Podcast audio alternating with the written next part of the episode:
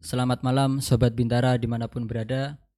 Kembali lagi di Suara Bintara Podcast Media pertama menyuarakan kebenaran. Malam hari ini saya Aziz Abu Ja'far ditemani bintang tamu kita yang spesial pada malam hari ini Yaitu dari Kemenak Yang mana pada malam hari ini dihadiri oleh beliau Bapak Syaf'an Ya. Selamat malam Pak Syaf'an Selamat malam. Assalamualaikum warahmatullahi wabarakatuh. Ya, Waalaikumsalam.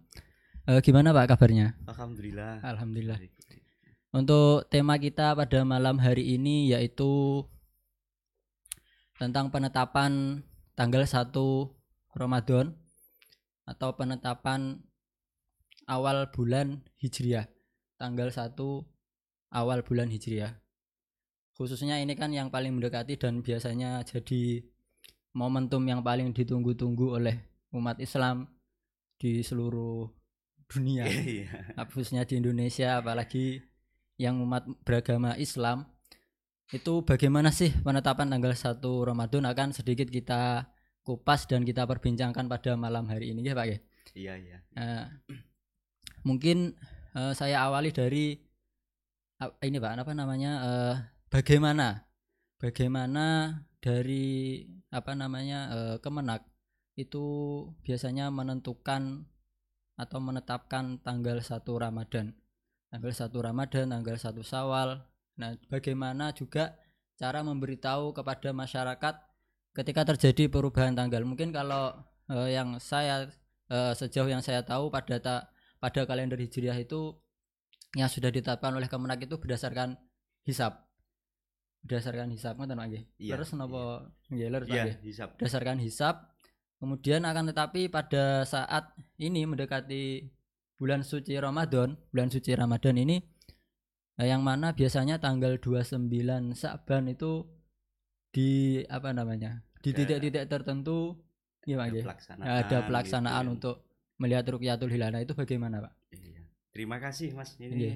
mungkin sebelum masuk ke situ kita bahas sedikit ya bagaimana situasi kondisi sosial kita Oh, iya. masyarakat Siap. Islam kita. bisa pak monggo silakan kalau tadi kita singgung masalah momentum itu kan sebenarnya momentum memang sering kali jadi dinamika sosial di masyarakat kita kalau Ramadan itu kenapa bulan yang ditunggu kenapa gitu kan ternyata di situ ada beberapa hal yang sifatnya di bulan-bulan yang lain itu kan tidak ada. Iya benar.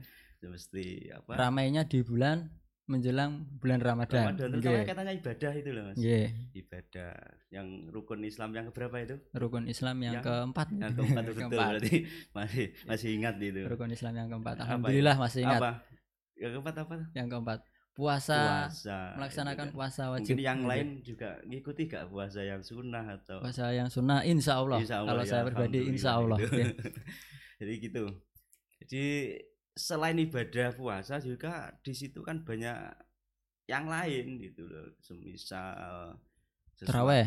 kalau dilakukan mungkin di luar bulan itu pahalanya Oh, ya, luar. sedikit kalau di, di bulan, bulan itu, dilipat gandakan. gandakan itu kan daya tarik tersendiri. Nggih, ya jadi memang momentum-momentum itu memang sering kali masyarakat itu mempersiapkan diri. Ya benar. Betul pak. Cuma yang jadi persoalan yang agak agak minor itu kan biasanya kalau musim traweh itu kan ramai sekali. Musola Iya. masjid-masjid itu padat ya gitu kan tapi nah ini kalau- ramainya dalam nah, tanda kutip itu tanda makanya kutip. saya katakan itu asumsi minor itu kan Iya. gitu gitu loh padahal bagaimana kita memahami tentang fungsi sebenarnya masjid fungsi musola itu kan untuk fungsi ibadahnya ternyata di luar itu animu masyarakatnya masih sangat rendah itu ya itu kan sangat bagaimana pembangunan masjid sekarang kan Iya.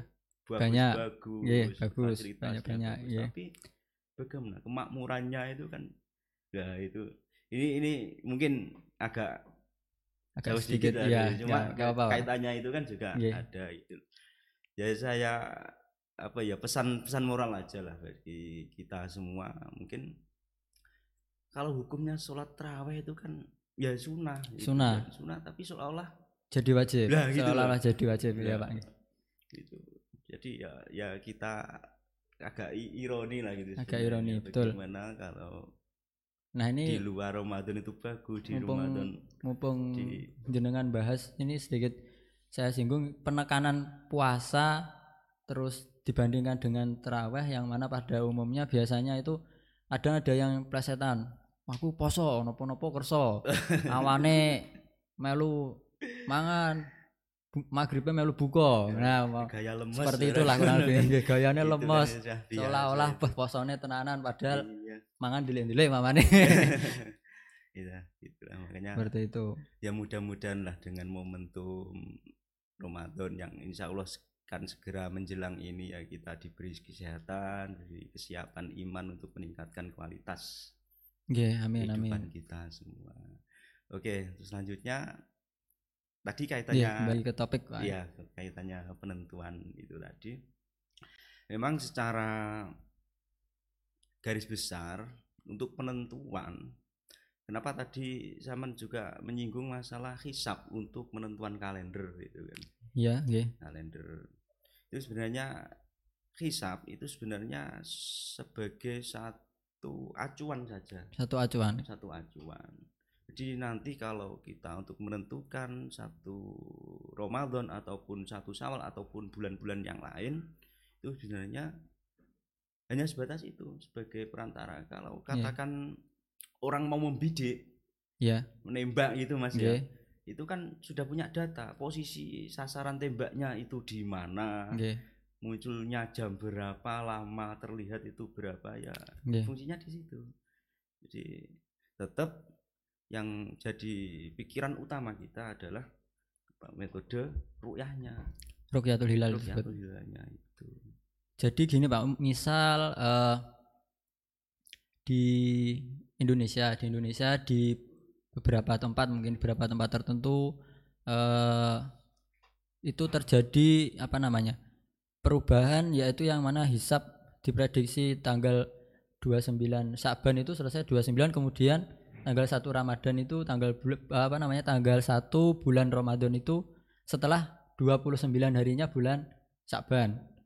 Kemudian setelah Rukyatul Hilal ternyata tanggal 29 ini belum nampak hilalnya. Mungkin ada seperti mungkin kalau nggak salah namanya metode istiqmal penggenapan bulan Saban atau penggenapan bulan itu diakhirkan menjadi 30 hari atau bagaimana Pak itu? Misal digenapkan, misal Pak, misal digenapkan itu kan mempengaruhi bulan-bulan yang selanjutnya yang di kalender. Nah, yang seperti itu bagaimana Pak? Kemudian memberitahu pada masyarakat itu kan yang mungkin ya kita wah ini kalender. Nah mungkin ada masyarakat atau banyak mungkin banyak masyarakat yang sudah beranggapan di kalender ini tanggal 1 Ramadan misal besok hari Kamis. Nah ternyata mundur hari Jumatnya. Dan itu kan mempengaruhi bulan selanjutnya kan bisa jadi mundur dan mundur mundur mundur. Nah gitu Pak tetap untuk kembali menyikapi hal tersebut ya, ya.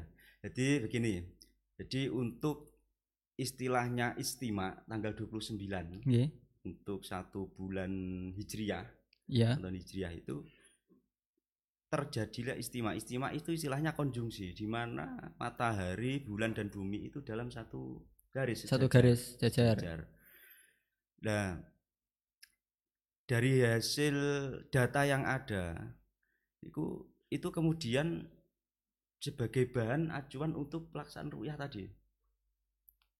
Nggih, Datanya itu. iya Nah, kalau dari data itu kemudian di cross checkkan ternyata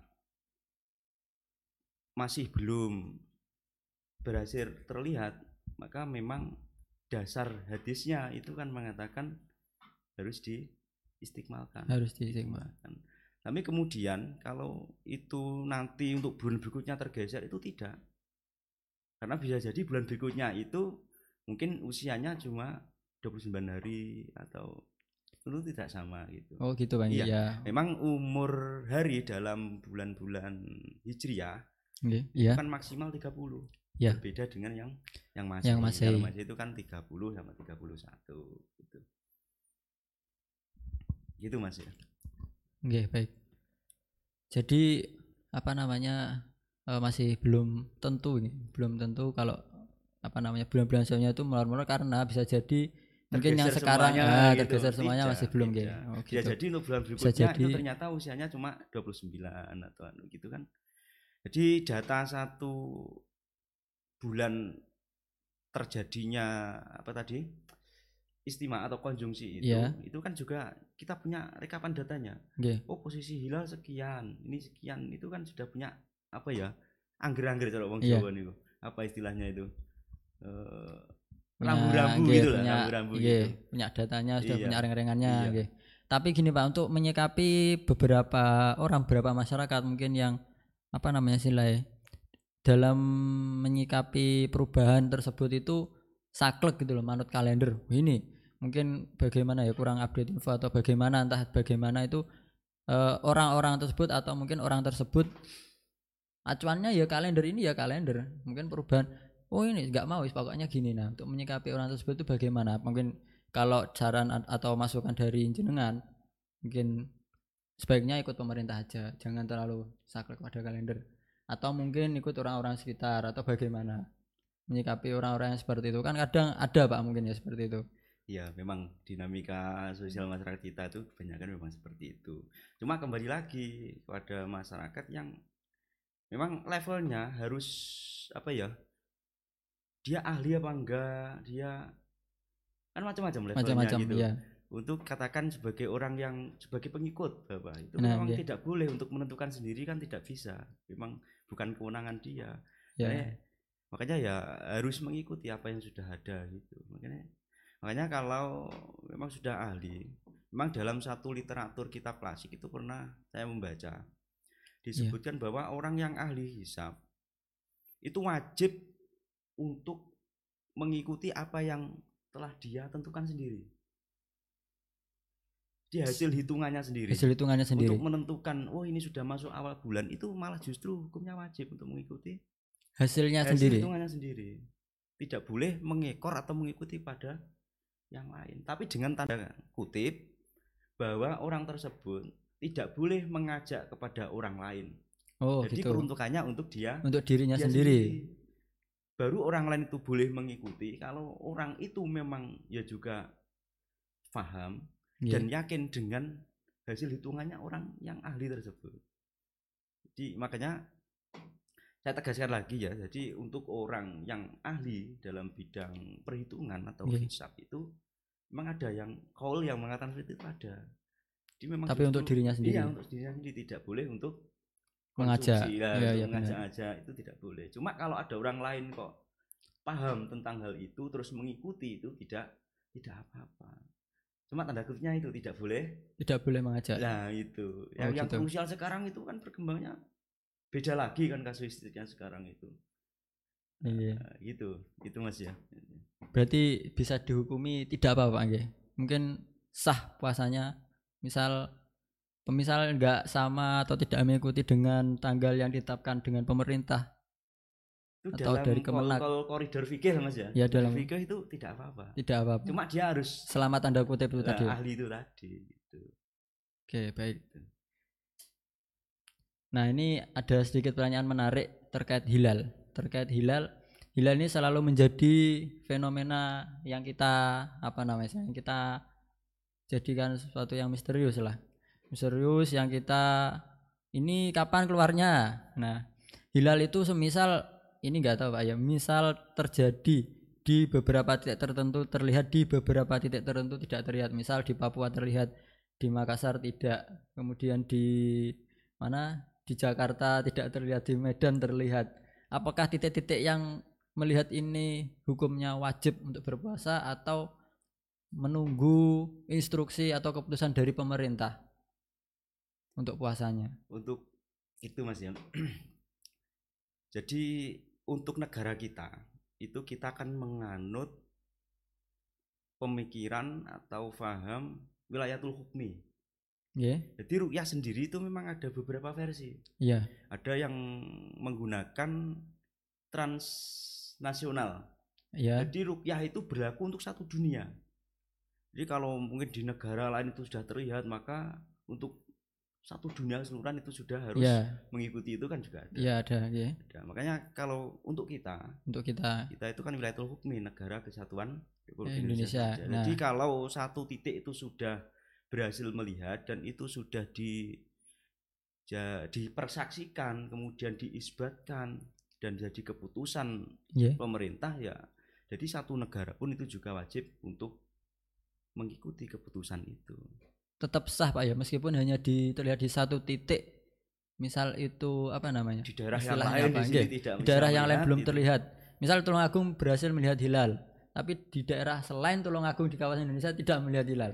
Ya itu tadi karena pemberlakuannya untuk satu wilayatul hukmi satu negara hukum itu tadi cuma kan persyaratannya kan harus ada du- minimal dua saksi yang melihat terus Iya. itu diambil sumpahnya oleh hakim dalam hal Iya. ini adalah pengadilan agama atau pengadilan tinggi agama itu kan dan memang untuk pelaksanaan rukyatul hilal itu kan dari berbagai instansi ataupun ormas atau pemerhati atau masyarakat luas itu kan juga terlibat di situ.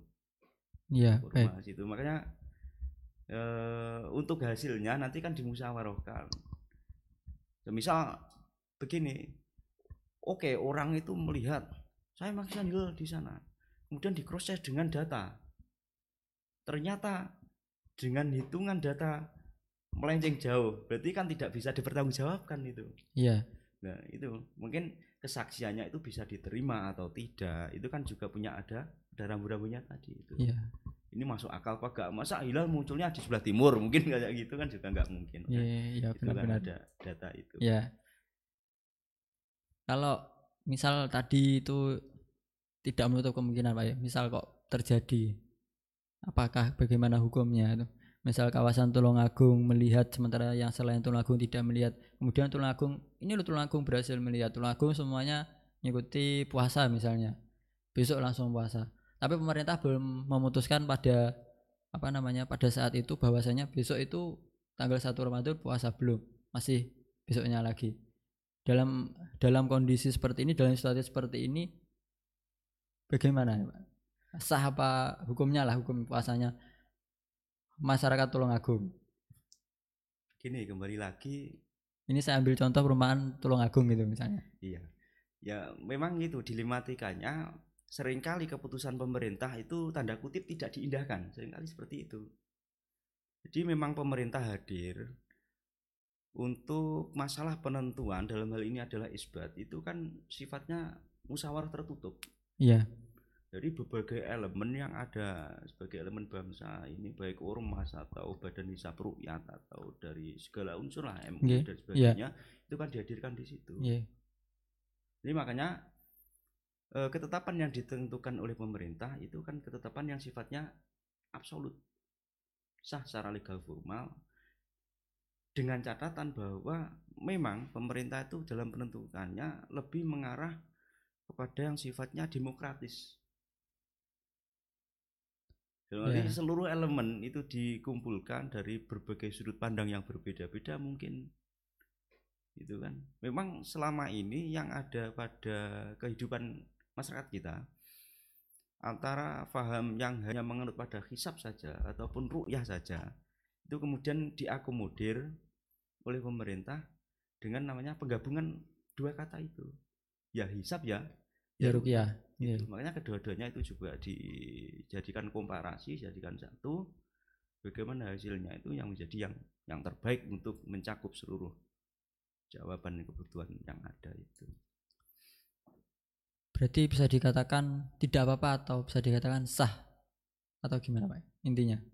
Ya sah itu kan tanda kutip mas ya? Mau tanda kutip Pak. Tanda kutip. Misal sah secara fikih bisa jadi seperti itu cuma kalau dia berani diambil persaksiannya yang melihat tadi itu kan iya kemudian itu juga apa namanya ya sesuai dan itu ada kesepakatan ya bisa jadi itu yang bisa dilaksanakan gitu. walaupun tanda kutip tadi pemerintah katakan belum belum memutuskan Belum untuk- memutuskan. ya, itu yang jadi pertanyaan selanjutnya adalah kalau mungkin saya kurang begitu mohon maaf. Saya kurang begitu apa namanya mungkin kalau selisih satu atau ya satu hari lah. Hari ini puasa atau besok puasa itu kan ma- masih umum. Masih biasa lah saya kan biasa. Mungkin ada pemerintah menetapkan besok puasa tapi ada golongan atau aliran tertentu masih belum besok belum. Karena mereka punya hitungannya sendiri. Nah, itu maksudnya kan gini, secara logika kalau tanggal 29 Sa'ban itu kita melihat hilal besok puasa atau enggak Sa'ban itu kan bulan Hijriah maksimal tanggal apa 30 Digunakan hari, 30 itu 30 kan, ya. hari. Nah, tapi kalau hitungannya lebih misal, Pak. Kan ada tuh, pasti ada, Iya, ada. masih ada. Itu kalau ini dari sudut pandang Kemenak. Sudut pandang Kemenak gimana, Pak? Apakah sah puasanya atau apa namanya ya amalan-amalan yang di bulan Ramadan menurut versi mereka saya punya hitungan misal saya aliran yang tidak mengikuti pemerintah penetapan pada tanggal apa namanya satu Ramadan hari ini misalnya. Kemudian ada golongan tertentu misalnya besok menggenapkan 30 hari bulan Sa'bannya digenapkan 30 hari. Tapi saya punya hitungan sendiri bukan hari ini bukan besok. Masih dua hari selanjutnya lagi misalnya atau seminggu selanjutnya baru puasa. Karena kita punya hitungannya sendiri Iya, misalnya memang Nah, itu- sering kali terjadi itu nah memang, sering Mas. kali terjadi Iya. kan pak semisal di mana itu Makassar atau nggak salah itu atau Iya. di mana Sumatera Barat itu kan sering kali Iya. ada fenomena seperti itu. Memang dalam eh, ilmu alam mereka Iya. juga punya apa ya semacam institusi Punya sendiri ide. gitu loh. punya hitungannya sendiri Hitungannya punya sendiri. ide. Ada yang menggunakan pasang surut air laut itu oh kan oke ya ada itu. nah itu kembali ke apa namanya mungkin kalau saya melakukan hal tersebut dengan perhitungan saya sendiri bisa dikatakan sah nggak puasa saya bisa dikatakan gimana pak? Dari sudut pandang kemenak gitu. Nah, itu. Makanya fungsi dari pemerintah dalam ini adalah Kemenak itu kita coba sering kali kita mengadakan semacam pelatihan, sosialisasi dan sebagainya, diskusi-diskusi itu sama seminar dan seterusnya. Memang diharapkan eh, untuk ilmu apa ini ya, ilmu hisab rukyat itu memang setidaknya jadi perhatian lebih itu. iya Tapi walaupun itu tidak serta merta bisa diterima 100% Iya. anu kan ya penting upaya untuk mengarah ke situ kan sudah kita lakukan. Memang kalau mereka juga punya argumen tersendiri, punya pedoman sendiri. Lah kalau semuanya itu dikembalikan pada negara udah pemerintah, apa ya mampu toh Mas? Itu kan. iya iya benar pak Ya gitu. Makanya ya Iya. bahasanya kan ada kutip tadi lah kita mau melarang total ya itu kalau wilayahnya gimana itu kan juga belum tentu bersinggungan langsung dengan hukum positif dan seterusnya kan juga oke tidak ada kaitannya itu oke baik kemudian eh, dalam proses ini mungkin pertanyaan terakhir pak. Dalam proses apa namanya rukyatul hilal. Cuaca tidak apa namanya kurang mendukung kurang seperti mendukung, mendung hujan ya. gitu ya. Itu bagaimana cara menentukan hilal? Kalau Memang terjadi hal tersebut. dalam hadisnya memang untuk melakukan ibadah puasa ataupun mengakhiri puasa itu kan tetap mengacu pada terlihat atau tidaknya. Kalau tidak terlihat maka kan tetap diistiqmalkan itu tadi. Cuma dari mewakili teman-teman yang menggunakan hisab murni ataupun rukyat murni, pemerintah tuh coba mengakomodir dengan satu metode yang namanya imkan ru'yah. ya seperti apa itu pak Imkan ru'yah itu segini kan.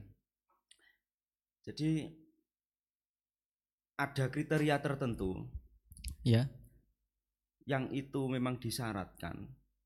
ya Kalaupun hilal itu tidak nampak, maka itu juga sudah masuk bulan baru. bisa pak ya Bisa. Misal ketentuannya Nah. yang ada sementara ini kesepakatan Mabim Menteri Agama dari Indonesia dan negara sahabat sekitar Iya. seperti Brunei, Malaysia, Malaysia itu oke minimal memenuhi syaratnya itu ketinggian hilal 2 derajat atau umur hilal itu sekitar 8 jam. itu syaratnya pak ya Syarat mutlak ini. dua derajat eh, ke bawah atau di atas ufuk. di atas dua Iya. derajat di atas ufuk minimal 2 derajat jadi kalau secara hisap itu sudah memenuhi kriteria itu tersebut nggih. tersebut itu bisa dikatakan dikatakan nanti kalaupun semisal terhalang oleh faktor cuaca dan sebagainya itu bisa ditentukan karena sudah masuk kriteria itu memang perkembangan zaman sekarang itu sudah mengarah tingkat Iya. akurasi yang lebih Ya, Baik. sebenarnya ya. iya Betul memang juga. namanya juga ilmu alam mas ya teori Iya, hisapnya itu memang harus terlalu terlalu apa ya selalu diupdate harus diupdate. iya diupdate namanya ilmu alam kan kita menyocokkan dengan kondisi alam Iya, benar. gitu jadi mungkin hitungannya yang perlu dikoreksi atau perlu dicocokkan lagi masa hitungan saya ternyata tidak cocok misal itu Iya. kalau dihisapnya misal ketinggian 2 derajat tapi ternyata pada prakteknya nah tidak sesuai atau mungkin ada perbedaan bagaimana itu kan terus selalu dibenahi dan dikoreksi dan seterusnya gitu Berarti apakah itu apa namanya? Sebelumnya memang sudah disimpulkan bahwa kita memang eh, semakin hari semakin ya semakin lambat laun itu kan semakin canggih teknologi. Mungkin ya kita Iya. bisa memprediksi semakin akurat. Oh, mungkin hilal akan terlihat pada tanggal sekian, jam sekian, detik sekian, detail mungkin Pak ya. itu mungkin ketika pelaksanaan rukyatul hilal itu sifatnya apakah bisa dikatakan ini memastikan memastikan prediksi yang kemarin atau ini benar-benar kita mencari tahu? Karena belum tahu karena kita masih bertanya-tanya hilal kira-kira datangnya apakah benar? Ya rata-rata ya, untuk memang yang sudah pemerhati dan ahli dan seterusnya itu rata-rata mencocokkan itu. Jadi sudah Dari punya prediksi-prediksi data yang, yang- ada itu kemudian semacam alat yang digunakan itu sudah ditempatkan fokus untuk sesuai perhitungannya Iya, itu. iya. Kemudian ada rekaman visual dan seterusnya. Ya ya itu kan nah di situ kemudian dikoreksi apakah hitungan saya itu masih akurat apa tidak dan seterusnya. Nah kembali itu. Hmm, tetap Ya, ya. makanya pada dasarnya konsep dua kata hisab dan rukyat itu memang harus dalam satu satu paket. Itu tidak bisa dipisahkan satu-satu yang lain. Iya benar. Gitu. Intinya itu Pak Nggih. iya. Siap. Mungkin eh, sebelum diakhiri, mungkin kalau saya saya rasa sudah cukup. Eh, intinya kita apa namanya bagaimana untuk menentukan atau menetapkan tanggal penetapan tanggal 1 bulan Ramadan sesuai tema kita pada hari ini Pak Nggih. Mungkin saya rasa sudah cukup. Sebelum ditutup, mungkin dari jenengan ada closing statement. Closing statement untuk pemirsa, untuk penonton suara bintara. ya yang jelas Alhamdulillah insya Allah kita masih bisa bertemu Ramadan lagi mudah-mudahan kita bisa meningkatkan kualitas kehidupan kita terutama gelar mutakin insya Allah seperti itu jadi untuk penentuannya untuk kapan mulainya itu kalau kita memang bahasanya makomnya itu makom yang masih level untuk sebagai pengikut Nggih. ya Syariat. Ya maksud saya gini bukan ahli atau bukan Oh. pemangku kebijakan atau Iya. lain-lain ya kita menyesuaikan diri lah sering kali Iya, iya. gitu kan Iya benar. kita bukan kapasitasnya Kita bukan kapasitas yang memutuskan atau nah menentukan. itu malah justru sering kali menggoreng dan seterusnya gitu setidaknya itu saja mudah-mudahan membawa berkah manfaat Amin amin. Terima kasih banyak Pak sekali lagi terima kasih yang Iya. sebesar-besarnya sama-sama atas waktu, atas ilmu yang sudah jenengan sampaikan pada malam hari ini. Kemudian dari saya ada banyak kurangnya, saya mohon maaf yang sebesar-besarnya. Ya Pak, sama-sama nggih, mungkin Pak yang Safan. disampaikan ini ya juga mungkin kita masih sharing belajar bersama mungkin Nggih. pengetahuan sampean yang justru lebih banyak amin ya, amin amin juga insya Allah amin. semua berpotensi sama sebenarnya amin, amin. gitu iya iya terima kasih Nggih, terima kasih juga Pak. Kasih kembali.